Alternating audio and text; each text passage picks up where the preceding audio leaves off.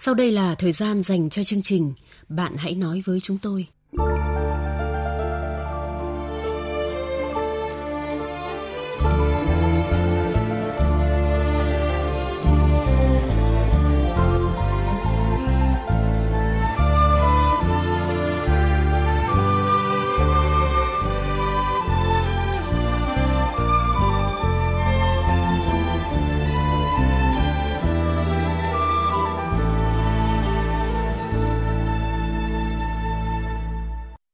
Biên tập viên Thanh Huyền và anh Tuấn xin chào các bạn.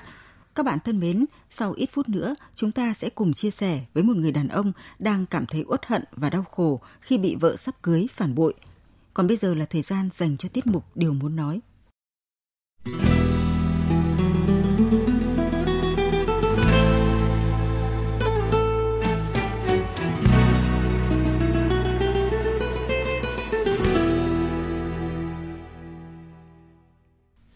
Điều muốn nói nhận được những lời tâm sự nhắn nhủ của một bạn gái tên là Trần Thị Hồng ở huyện Đồng Hỷ, tỉnh Thái Nguyên gửi tới người yêu của mình với nội dung như sau. Anh à, đã rất nhiều lần em muốn nói hết với anh những suy nghĩ chất chứa trong lòng bao lâu nay. Em đã sắp xếp trong đầu những điều cần nói để làm sao cho anh hiểu và không cảm thấy buồn. Nhưng sao mỗi khi đối diện với anh, dù đã lấy hết can đảm, em vẫn không thể nói ra lời. Lúc này đây em cũng chỉ có thể viết ra những suy nghĩ trong lòng em mà thôi. Chỉ hy vọng thông qua điều muốn nói của chương trình bạn hãy nói với chúng tôi, nói giúp lòng mình, biết đâu anh có thể nghe thấy và thấu hiểu em. Thực sự em thấy cả em và anh nhiều lúc không hiểu nhau. Em ghét anh lấy quan điểm của anh về những cô gái khác để nhận xét về em. Em cũng đã nhiều lần nói với anh rằng em chỉ là một cô gái bình thường như những cô gái khác, nhưng em là em chứ không phải là một khuôn mẫu chuẩn nào cả, hay là hình bóng của ai đó để anh bắt em phải học theo. Có thể em hơi mạnh mẽ, cá tính, không được nũng nịu và yểu điệu như những cô gái khác, nhưng em nghĩ đó chính là ưu điểm của em, anh ạ. Mỗi tính cách đều có những ưu điểm và nhược điểm khác nhau, đều có những cái đáng yêu riêng. Anh thích một cô gái có tính cách điệu đà, nhưng đối với những người đàn ông khác thì cô gái mạnh mẽ là ở trong tầm ngắm của họ. Dù có người yêu nhưng anh luôn ở xa em, nên em luôn xác định là tự mình vượt qua mọi chuyện, không dựa dẫm. Vì vậy, em phải cứng rắn hơn. Những khi em ốm, mặc dù lúc đó rất muốn có anh bên cạnh, nhưng em đã giấu, không cho anh biết. Vậy mà khi anh vô tình đến và thấy em ốm, anh lại tỏ thái độ như em là cô gái hay làm nũng, ôm có chút thôi mà cứ làm tội làm tình người khác. Anh vô tâm lắm, anh có biết không? Em biết chúng ta ít được gặp nhau, nên khi có thời gian bên nhau cũng nên bỏ qua những muộn phiền để có những giây phút vui vẻ, anh à. Em luôn tỏ ra mình là cô gái yêu đời, lạc quan, vì vậy, ngay cả khi anh cáu giận, em vẫn cười và ngọt nhẹ với anh. Nhưng anh có biết là từ khi sinh ra, em đã có một cuộc sống đầy buồn đau, sóng gió. Em lớn lên trong nỗi vất vả, cay đắng, tủi nhục. Trong máu và nước mắt của mẹ, Đến bây giờ gia đình em vẫn chưa thể yên ấm và em luôn thấy rất buồn. Đôi khi vì áp lực cuộc sống, vì gánh nặng gia đình nên có thể khi đó ở bên anh em vẫn không thể cố cười tươi vui vẻ được. Nhưng thay vì an ủi em, làm bờ vai cho em tựa vào để khóc, cho vơi đi những cơn sóng lòng thì anh lại kêu ít khi được gặp nhau mà chẳng thấy em vui vẻ gì cả. Nếu không thích thì đi về đi. Anh có biết khi nghe anh nói câu ấy, em thấy buồn và cô đơn như thế nào không? Từ khi nhận lời yêu anh, em đã từ chối tất cả sự quan tâm của những người con trai khác, từ chối nhiều cuộc vui, chấp nhận những buổi tối buồn tẻ, ngồi nhớ anh. Dằm bữa nửa tháng, chúng ta mới gặp nhau được một hai lần và đổi lại là sự vô tâm của anh. Em có đáng bị như vậy hay không? Em vẫn thường tự an ủi bản thân mình rằng con trai cùng tuổi thường nông nổi hơn con gái. Suy nghĩ vẫn còn chưa thấu đáo nên đôi lúc đã hồn nhiên phát biểu những câu nói có phần xúc phạm người khác. Nhưng em chỉ là một cô gái bình thường, em cũng cần một chỗ dựa, anh à. Liệu cuộc sống chỉ cần tình yêu là đủ, phải không anh? Em nghĩ là đúng, nhưng chưa đủ.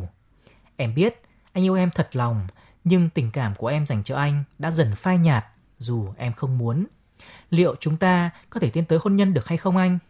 Vâng, quả thực là con gái yêu bằng tai và con trai thì yêu bằng mắt anh Tuấn ạ. Vâng. À, nếu tôi là cô gái này thì chắc tôi cũng cảm thấy rất là buồn khi mà người yêu mình vô tâm và lại có phần trẻ con như vậy. À, tôi cũng thích một người đàn ông mạnh mẽ, không chấp nhặt và yêu chiều bạn gái mình. Vâng, à, vì vậy cho nên là tôi đoán là cô gái trẻ này chắc cũng đang rất là ngập ngừng đứng trước ngưỡng cửa buông bỏ hay là tiếp tục đấy chị Thanh Huyền ạ. Vâng, đúng rồi đó anh Tuấn.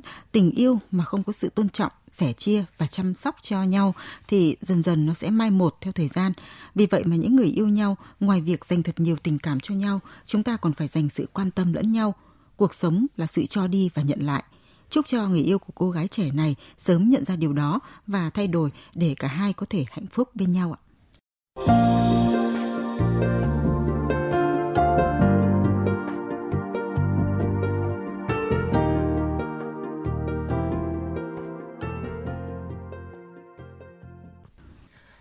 vị và các bạn thân mến, đã đến thời gian dành cho câu chuyện đêm nay. Biên tập viên chương trình sẽ đọc lại nội dung câu chuyện để quý vị thính giả hiểu thêm về tâm trạng của nhân vật.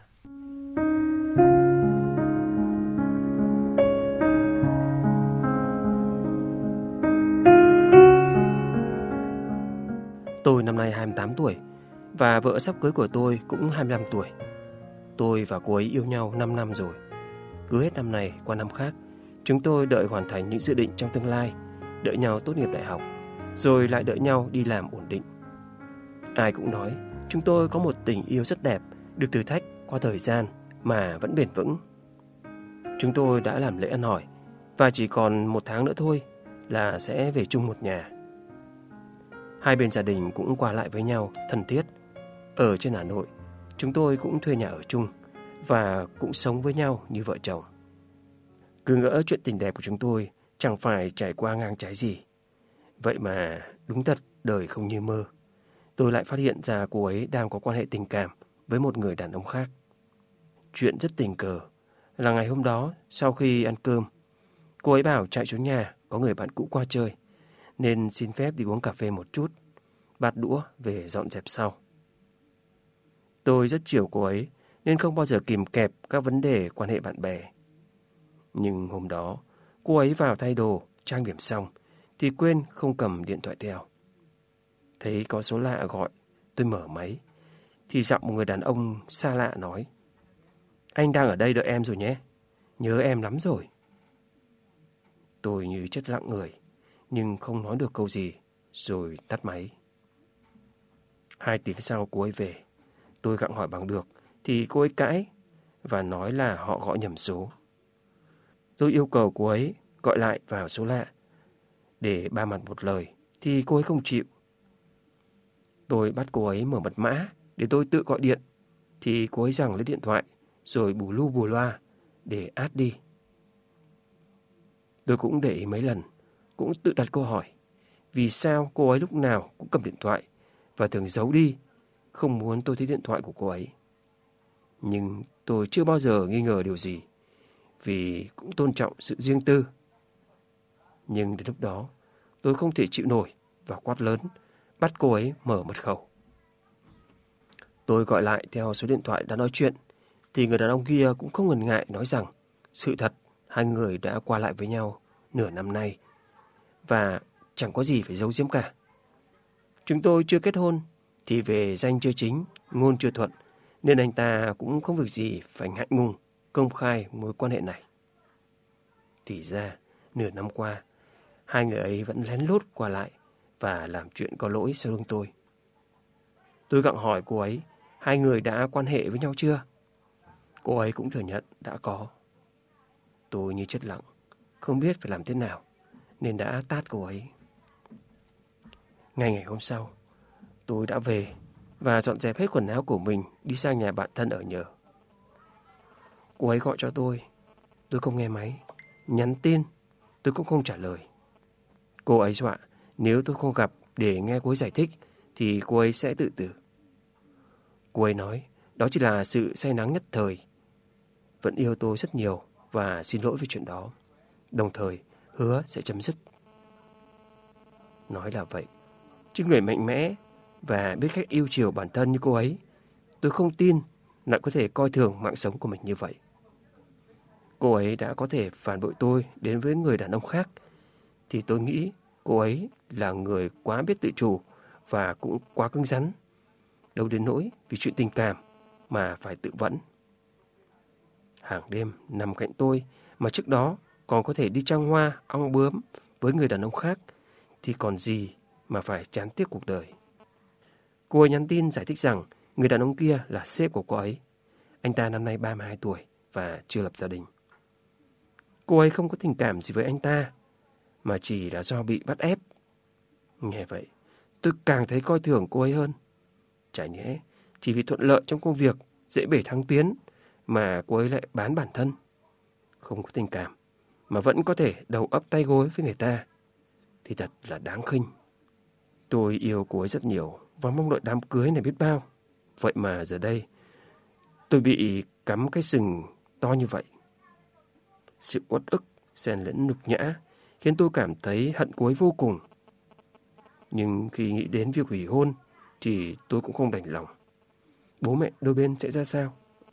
Bố mẹ tôi cũng đang rất mong đợi đám cưới này, vì tôi là con trai cả, và cũng là duy nhất trong nhà. Gia đình tôi cũng rất gia giáo. Hôn lễ cũng đã chuẩn bị gần xong, cũng báo họ hàng, làng xóm rồi. Cơ quan bạn bè tôi cũng đã phát thiệp mời gần hết. Lúc này, tôi không biết nên phải làm như thế nào. Nhưng nếu bảo tôi tha thứ, thì không thể làm được. Cứ tưởng tượng cảnh hai người họ ân ái là tôi không thể chịu nổi. Lần này, rồi liệu có lần sau nữa hay không?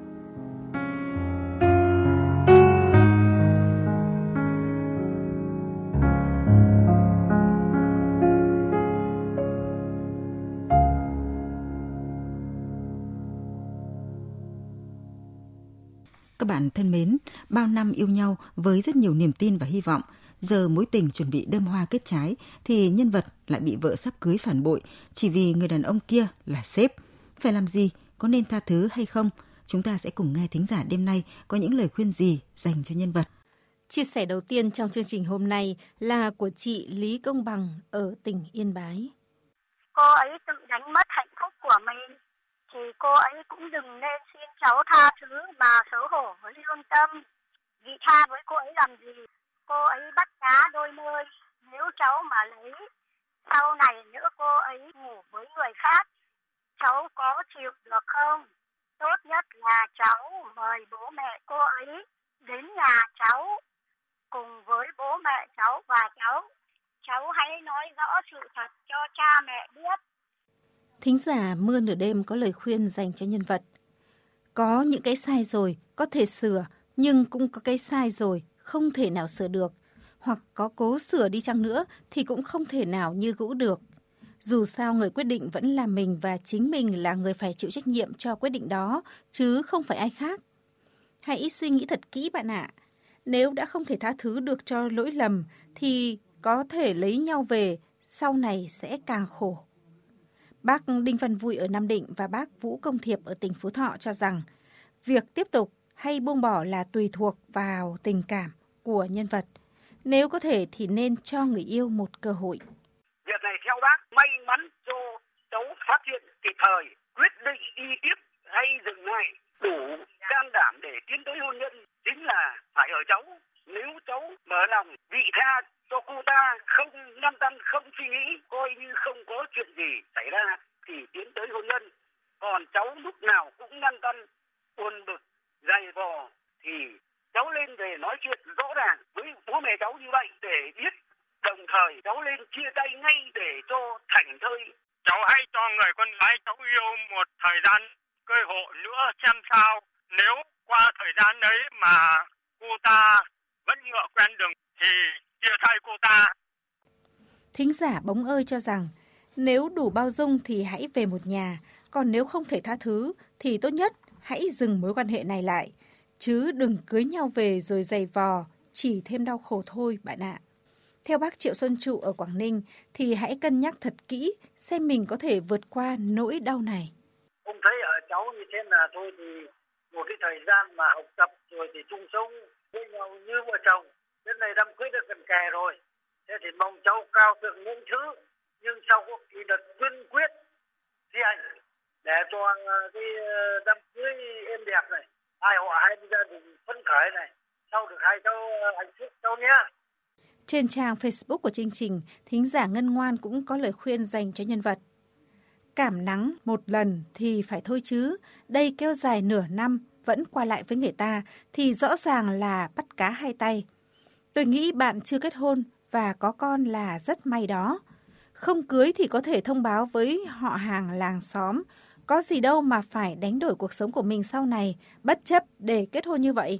Dù đàn ông hay đàn bà mà đã biết sớm như vậy thì sẽ dứt khoát chia tay, đỡ khổ hơn. Anh Trư Quốc Ngôn ở Hà Tĩnh và bác Đào Mạnh Miện ở Hưng Yên thì nghĩ thà đau một lần rồi thôi còn hơn dày vò, dai dẳng mãi về sau.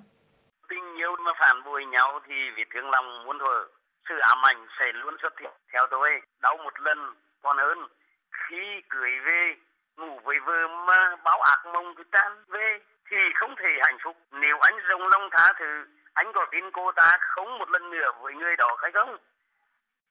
Cháu không nên tổ chức đám cưới làm gì nữa vì người yêu của cháu không tôn trọng, phản bội bao nhiêu hình ảnh và sự việc. Nó sẽ hiện lên trong trí óc tưởng tượng của cháu. Cháu sẽ đi tìm hạnh phúc mới, người yêu mới, niềm vui mới. Còn bạn Nguyễn Ánh thì nghĩ rằng cái gì đã không thuộc về mình thì mãi mãi vẫn không thuộc về mình. Đầu có xuôi thì đuôi mới lọt. Chưa cưới nhau mà đã vậy thì cưới nhau sẽ khổ như thế nào?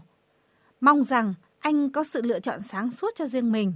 Sống với nhau mà không có lòng tự trọng và không còn lòng tin thì kết hôn sẽ sống như địa ngục. Còn đây là chia sẻ của chị Đinh Thị Vĩnh ở Bắc Ninh. Cái này do cháu phải quyết định thật cô ta lại ngựa quen đường cũ thì không thể mang lại cho hạnh phúc cô cho cháu được. Bây giờ hủy hôn vẫn được mà cảm thấy yêu thương cô thì hãy cứ theo dõi như thế nào. Không thì lúc nào cũng ám ảnh ở đầu rằng là cô ta đi ngoại tình, cô ta. Theo thính giả Lê Huệ, thì hãy cảm thấy may mắn vì bạn đã sớm phát hiện sự thật trước khi kết hôn. Việc chấp nhận sự phản bội sau hôn nhân còn khó hơn rất nhiều hoặc có thể là quá sức chịu đựng so với việc từ bỏ một cuộc hôn nhân mới chỉ trên kế hoạch. Còn cả một đời người phía trước, lấy nhau về rồi cũng sẽ là mất niềm tin và dằn vặt nhau mà thôi. Suy nghĩ cho thật kỹ, tránh quyết định sai lầm. Bác Nguyễn Thị Sơn ở tỉnh Hà Tĩnh cũng có lời khuyên dành cho nhân vật. Con người ờ, không thật lòng như vậy thì cháu bỏ sớm thì càng tốt hơn chứ nếu mà cháu cưới về rồi cháu mới biết được thì hãy có lẽ cháu đang ấn hận cố có cái tình trắng hóa và khuyến cháu là đừng có yếu nữa mà rồi về nhìn nhau mà đau khổ rồi lại sinh ra đánh nhau ạ trên trang fanpage của chương trình, thính giả Hoa Bất Tử chia sẻ với nhân vật thế này. Mạnh mẽ buông bỏ em trai nhé. Mọi chuyện có thể đều có cách giải quyết, nhưng sự phản bội về thể xác thì không. Sẽ không bao giờ em quên được em ạ. À cứ cố đấm ăn xôi rồi tự làm đau mình. Không còn sự tôn trọng và tin tưởng nữa thì không có hạnh phúc, có tổ chức đám cưới sau này có con, không chịu được rồi bỏ thì sẽ khổ biết bao nhiêu. Em còn trẻ sẽ có một mảnh ghép hợp hơn ở phía trước. Hủy hôn thì bố mẹ em sẽ buồn, hàng xóm có thể xì xào, nhưng họ cười ba ngày, không ai cười ba năm. Mạnh mẽ lên nhé. À vâng, anh Tuấn này Vâng. cũng là người đàn ông, nếu không may rơi vào hoàn cảnh của nhân vật thì anh sẽ làm gì? À, vâng, à, mỗi người thì có một cái cách nhìn nhận và giải quyết vấn đề khác nhau, chị Thanh Huyền ạ. À, quả thật nếu rơi vào hoàn cảnh này thì tôi cũng chưa thể khẳng định được là mình sẽ đối diện như thế nào.